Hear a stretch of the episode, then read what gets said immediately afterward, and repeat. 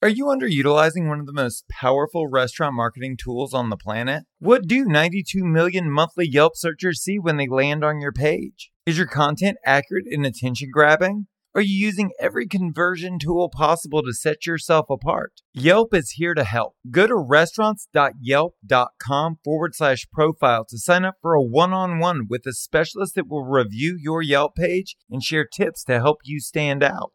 Again, Go to restaurants.yelp.com forward slash profile to supercharge your Yelp page today. Now, here we go.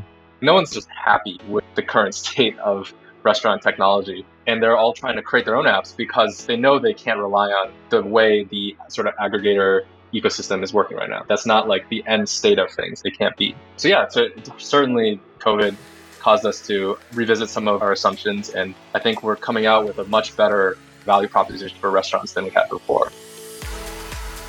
Welcome to Full Comp, a show offering insight into the hospitality industry, featuring restaurateurs, thought leaders, and innovators. Served up on the house.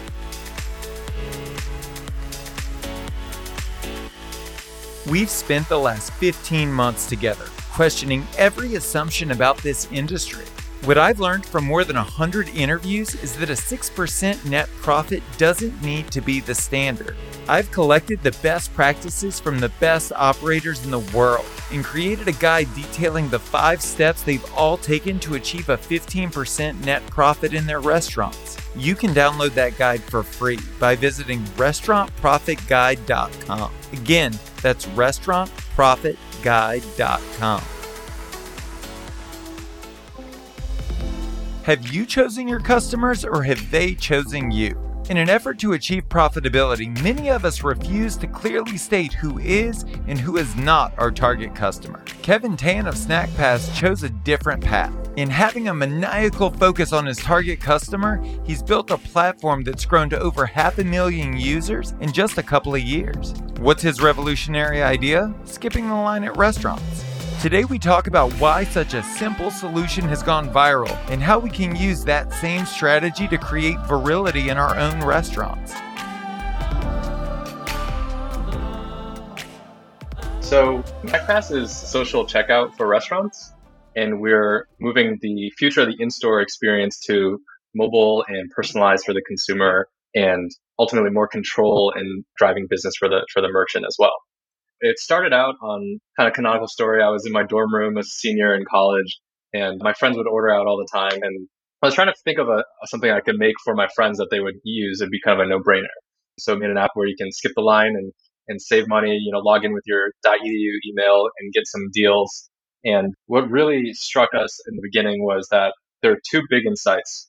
The first was that people came for those deals, but they stayed for the convenience of skipping the line and basically the entire workflow of having the cashier and manual like synchronous order taking was being completely leapfrogged. So that was really interesting.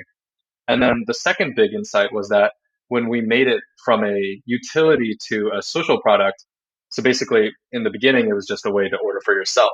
We wanted it to grow and we wanted to be something that everyone used and we saw the growth of like a Facebook or Tinder on campuses and just that viral growth. And we wanted to tap into that. And we thought, what if you could do that, but with an e-commerce product, you know, with a product that people are using to buying stuff? Wouldn't that be amazing? We had reward points at the time that you yourself. And then it kind of clicked. So we asked question, what if you don't just get one for yourself, but you get to send one to a friend? And then you can basically make every purchase a referral, right? It's great for the merchant too. And that's the second insight that makes SnackPass what it was. And that fall when we launched it just blew up and everybody on the campus started using SnackPass. We've kind of, it's been that same core product since for the consumer side. So yeah, that's how we started and how it took off. In the early days, when you were going door to door trying to get restaurants to try the platform, what did you learn about the industry that you didn't know before? There was a ton, but it was really interesting in the beginning. I actually was pretty good friends with one of the restaurant owners of Brick Oven Pizza. So I made a website for him actually, and that's how I kind of had the relation and had a little bit of experience in, in sort of what the problems and, and challenges are. I'd worked with Deer and a few of these restaurant owners, but it's like number one is just creating a great customer experience. Number two is just how kind of hectic everything is. And There's always like some fires to put out, and some of these restaurant owners, some of the iconic restaurants, like the owner is still in the store every day running the ship, and that's why one location can be special. You know, just one restaurant in Cambridge called Felipe's, and uh, the Chipotle went out of business. Have you ever heard of a Chipotle going out of business? But it's uh, because every location is hard to reproduce and has that sort of like really special quality to it. You know, food is definitely not a commodity. Like inelasticity for like your favorite burrito, right, can be so powerful. So I really think that the Tommy like restaurants is a, a local business and each restaurant we believe is like a creator, right? Like they have an audience. They're not a commodity and they have an audience and a following and a special product, which is really interesting tying back today where you do see a lot of commodification by like delivery platforms. And part of what we're doing is sort of like giving these local creators, these local restaurant owners a way to own their own audience and take back some of those economics too. What I want to talk about next is something that I think is really, really relevant to the restaurant industry and speaks to uh, one of the reasons I think Snack Pass has been so successful, which is the definition of hospitality and service in this moment for the next generation is changing. And rather than an experience that is one to one and high touch and high contact, which used to be what hospitality was defined as, has changed for your generation, it's expedience, right? It's the best service is the fastest service, is the most efficient service, right? Well, it's interesting. I think there's a sort of connotation sometimes with equating the experience of talking to like a cashier with great personalized customer service because that's where sort of the human connection is. But if you think about like 99% of that experience for the consumer, it's kind of like dehumanizing a little bit because this person just taking orders as opposed to doing things that only like a human can do. So I think the customer experience, that personalized experience is really important, but there's other ways to do it besides these outdated workflows where you have someone just standing in line and punching in orders. I really think that's going to change in five years and a lot of restaurants are going to be cashierless. But at the same time, these restaurants are going to have much more personalized relationships with their customers we see the writing on the wall, and that's one of the things we're pushing is giving restaurants a way to turn all those anonymous customer walk in the door into customers that they can engage even after they've left the store. And whether that's like through loyalty and through being able to talk to them on their phones after they've left the store, I definitely think it's a hospitality business and a service business. And there's ways to do that in the post COVID, like digital era. When the world was focused on the convenience of delivery, which existed prior to the pandemic, you made the decision to focus on pickup, which seems somewhat counterintuitive, seems somewhat less convenient than simply the food arriving at the door. Where did that come from? And was there any fear or apprehension that you were barking up the wrong tree at the wrong time? Well, we thought that the delivery problem was being solved by plenty of people. I don't think it's not a service that should be provided. It definitely is useful in many uses. Like if you're in a hurry or you can't go anywhere. Like there's definitely a many use cases where delivery is important, but there's so many players in the space and they're doing a good job or I mean as good of a job as you can. Like there's kind of questions around whether the unit economics even makes sense. But whereas in the pickup space and just being taking order, there was no one working on that. And it's not and the players well, maybe there were a few players, but it didn't really go mainstream. It didn't really take off. And there were a lot of problems that we found that you have to go a little bit deeper. You have to make the customer experience really great. Sometimes if a restaurant isn't used to mobile ordering, like it just won't be a great customer experience. It won't be super seamless. You might get deprioritized. And it just wasn't happening. So we said, this is the problem we're going to solve. And there's a huge opportunity for both the merchant and the consumer. For the consumer, like how much time do you waste? How many times have you gone to a restaurant and you say, oh, I'm not going to order there. The line's too long. Right. For sure. And then on the restaurant side too, like their bottom line is so important. It's so sensitive to costs. Like, why are they spending so much on cashiers or, or can they even hire in this labor market right now? So it's just a huge problem. And I think we were best equipped to focus on it. That kind of brings to the point you're talking about just like focusing and, and picking one problem, doing it really well. You know, that's what we were trying to do. You were a college student when you started the company, or at least conceptualized the company, and it was born on college campuses and has grown on college campuses, which I would assume that the pandemic really helped because there was a huge uptick in pickup business. But on the other side of that, I mean, college was redefined for the last, and still to this day, we see that the college students aren't participating in school in the way that they once did due to the pandemic restrictions. What do your pandemic pivots look like? There was definitely a period of time where it was like super scary. People on the news would ask, like, are colleges gonna be around after the pandemic, right? At this height, a lot of people were making speculations, but it was definitely a tough time for restaurants. And even if they were doing delivery and pickup, like, were they, could they keep the doors open? And that moment actually really caused us to sort of pause and ask the question, like, what can we do to help these restaurants keep the doors open? Before it was like they're doing well and adding more incremental business, but then the question is like, what can we really do to fundamentally help them survive? Yeah, that really informed our sort of like our product roadmap and the way we were partnering with restaurants. And now we're going beyond college campuses because of some of the lessons we've learned from the pandemic.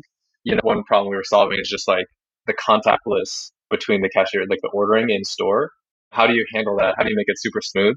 So we were able to really kind of come in and, and double down and help those restaurants. And then another problem was just like, hey, of course we need a digital solution, but man, DoorDash and Uber Eats are really jacking up the prices. And even if they're not, even if they're caps, like this is going to be super expensive for the consumer. Like to offer a digital solution without being in a rock and a hard place, it's kind of like you're damned either way. And so that also made us realize like there's a lot to be done here. Like no one's just happy with the current state of restaurant technology. And they're all trying to create their own apps because they know they can't rely on the way the sort of aggregator ecosystem is working right now. That's not like the end state of things. It can't be. So yeah, so certainly COVID caused us to revisit some of our assumptions. And I think we're coming out with a much better value proposition for restaurants than we had before. You mentioned expanding beyond college campuses. What does growth look like for you over the course of the next six months, 12 months, 24 months?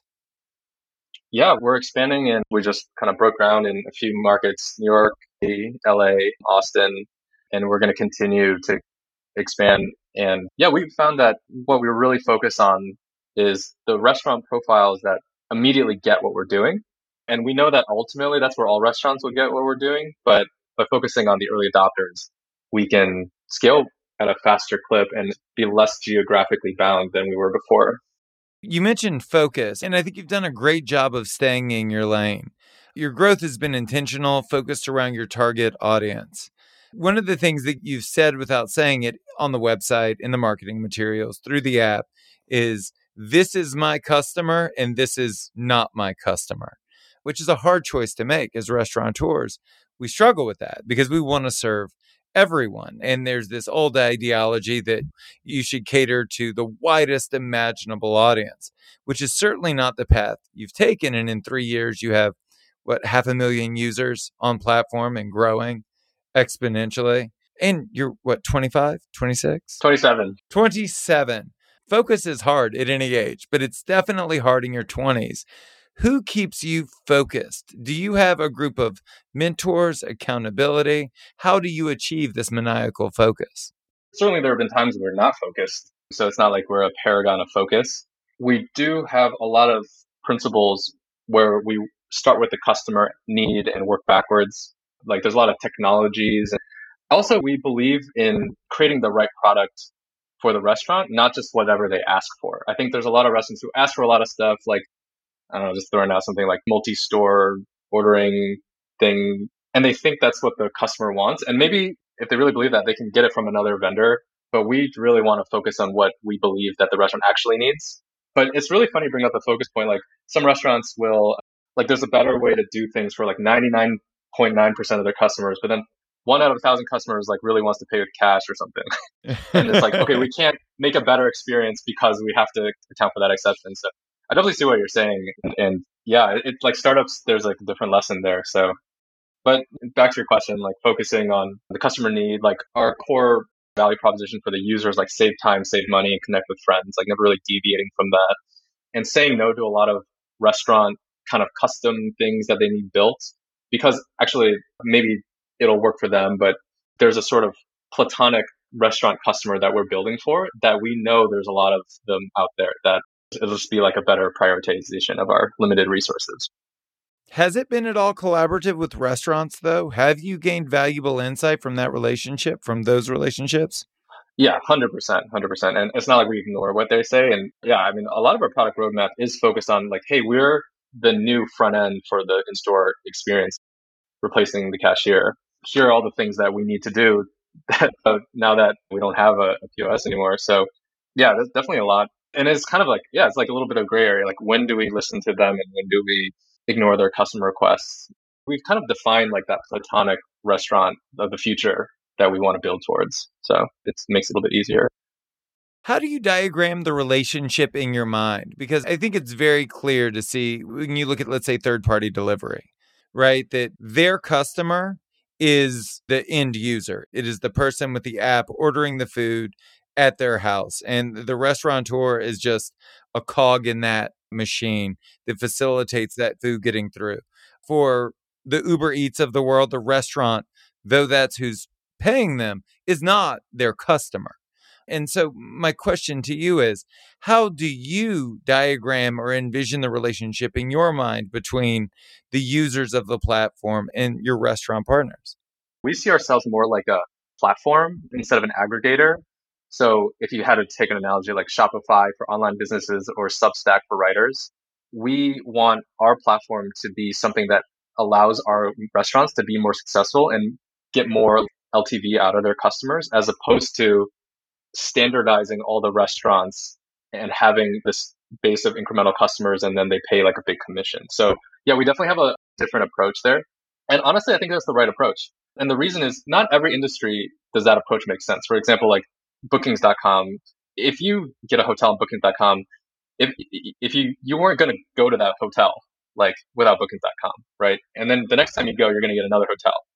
But for restaurants, like there's different studies, different numbers here, but like around half their orders come from repeat customers. So it doesn't make sense for them to pay a finder's fee to an aggregator. And then what's interesting is, is this the way kind of I see, I see the industry. There was this temporary monopoly of the driver network that Uber Eats and DoorDash had, which allowed them to kind of migrate all the customers onto their platform. And I think that'll be sort of the situation for delivery. But then what about all these in-store customers? There's no way the restaurants are going to be like, oh yeah, I want them to all migrate to DoorDash too. They're paying for that rent, right? That local real for the distribution. This is distribution they're paying a premium for. They earn those customers. So kind of like by focusing on pickup, actually, it allowed us to be more of a platform type company, right? It's like you have your distribution. Like, how do you make it much more streamlined and a better experience? So yeah, it's a great question. I think it kind of defines our, company in a, in a sense. You've got some big name investors Kevin Hart's venture fund, the Jonas brothers, a slew of professional athletes, Steve Aoki, as well as traditional VC funds like Andreessen Horowitz. How were you able to garner so much support from so many different types of investors? Well, all those angel investors, there's a value add angle to them. So, for example, like David Grutman, he owns a bunch of restaurants in Miami. Steve Aoki owns a bunch of restaurants too and is involved a lot. So they're all actually very passionate about this space. Even the Jonas brothers were kind of talking about some stadium stuff. So really excited to work with sort of that like level of celebrity, but it's also a sort of strategic alignment there. And yeah, they're just excited about what we're doing. On a personal level, that has to be exciting, flattering. You came up with this in college and now there's this huge groundswell, half a million users, celebrity investors. How do you keep yourself grounded with all of the success that you've experienced? Well, our company's slogan actually is like, or like our values is humble and hungry. Hungry in the sense that like we know there's a huge opportunity and we're all like super ambitious and here with a kind of a chip on our shoulder, like wanting to make something happen, but also humble in that we know we don't always have the right answer to everything. And no one has the right answer to everything, right? Business is super messy. It's not like a science doing something new. There's going to be mistakes. And then finding people we work with who have that team player kind of humble mindset. So honestly, I think that's like kind of DNA of the company. And you're talking about it must be kind of awesome to work with these people. It really is. And it's so surreal. I'm just like standing outside the restaurant yesterday and kind of talking with some of the of just hear people like, like, hey, you can just order this way. You just kind of hear people talking about it in the store. And then I, you go in and talk to the employees and ask them how they're doing. So I just love that. And then we're taking that and scaling it across the country. So it's so fun and surreal to be able to transform a big part of people's local businesses' lives and then definitely like a section of the consumer's life. It's really, really fun. Now, I want to ask some specific questions for the restaurants that are listening that are interested in potentially participating on the platform. What is your revenue model? Yeah, so we have a, a per transaction fee. So we only make money when the restaurant makes money, but it's actually like more than one tenth the cost of like a DoorDash or an Uber Eats. So yeah, I think we're like super aligned there in that we're not going to charge like a high monthly cost that if you're not getting anything out of it, it's stuck with this overhead. But also as we grow, you're not like losing all your margin. So yeah, that, that's our business model. What are the benefits to restaurants for being on platform? Do they get busier? Yeah, yeah. So basically our value proposition, we help streamline operations, save on labor costs, so like more throughput, digitizing the in-store traffic and driving new and repeat business. The most obvious benefits is when you can just cut out like a huge cost or you can just process like 2x the orders. There was a one restaurant owner who sent us a message yesterday said one of our employees called in sick. Like if it wasn't for Snack Pass, we would have had to just close yesterday. Like we're the reason we could open. But then on top of that, with the marketing layer, we're like having your customers bring in their friends and order together. And we actually have even like metrics on the dashboard that show like the sort of like incremental customer that we bring. So yeah, I think it's really top of mind for a lot of restaurant operators. What about customer data? Do restaurants get access to their customers' data? Yeah, yeah, they do. And they get to use it and engage their customers far beyond the capability of maybe like their 3P delivery platform or their POS. As a company, you have access to massive amounts of customer data. And I'm curious to know when you look at it as a whole, what are the trends you're seeing in consumer demand that restaurant owners and operators would find interesting?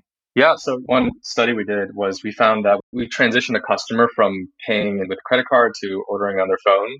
They ordered like four times more frequently per month. This was at an acai bowl place. It's actually not that crazy once you think about it. Like it takes like 30 minutes to make this acai bowl. It's really, but that's a tough thing to, to wait for, especially if you're on the way to class or on the way to work. But just by making it async ordering, right? Like you can just show up and it's ready. People are going to, the total cost, which includes the money, but also the time of eating out will go down and people will share eating habits from like eating like at home to eating out. And I think pickup's important because people get delivery, but the costs are so high and they're going to go up only more. So how do you make eating out, eating at restaurants even more meal share, right? You have 21 meals a day. Like how do you make it 50%, 60%, 70% of a person's meal, well, you got to decrease the cost too. So we're definitely helping with that. Are there any underserved consumer demands that you see through the visibility you have on the platform?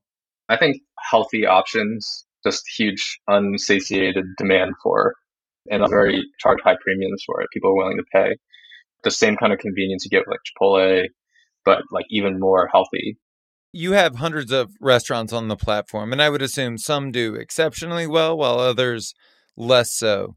What are the commonalities that you've seen amongst the most successful restaurants on platform? Well, they're all different, honestly. Like it could be a deli, it could be a boba place, be a pizza restaurant. Relative you know, to presentation, be... right? Like what's resonating with the consumer? Is it the quality of the copywriting, the quality of the photography, specific price points, hours of the day? I think there are so many variables that go into creating a banger. You know, it's probably not the answer, like a super catchy answer, but like food is just so heterogeneous. Like in one market, there could be a restaurant with terrible pictures or no pictures and like kind of not really like super millennial or Gen Z marketing, but people love it and it's authentic. And in another restaurant, like in LA, you can have something that's like very chic and everything vegan and that could do well. So it's just like so heterogeneous, right? Because like different cultures, different, it could be late night, it could be early. So I, I really think, believe it, it just matters on the market. And that's why restaurants are local, right? Because you're going to just have different flavors, different preferences, even within a market, you have like different segments. So I think it's very heterogeneous. You got to really know your local you know, customer base. This is an industry podcast, and at the end of every show, I like to give the guests an opportunity to speak directly to the audience. There are thousands of restaurant owners and operators listening. Do you have any advice or words of encouragement you'd like to offer? Well, I think first of all, restaurant owners are the original content creators, and you, you see that online. But restaurant owners are creating unique products, a unique following, and and it, um, not a commodity, right? It's a, a special product. So I really think restaurant owners have that love and they can use the learnings of like online content creators or online stores and take those online learnings and bring it to their brick and mortar store. And that's going to happen as we go offline to online. So I think they need to figure out a way to own their consumer, take advantage of the benefits of digital, which include like convenience and personalization, and then they'll really be able to thrive in the post COVID world. That's Kevin Tan. For more on SnackPass, go to snackpass.co.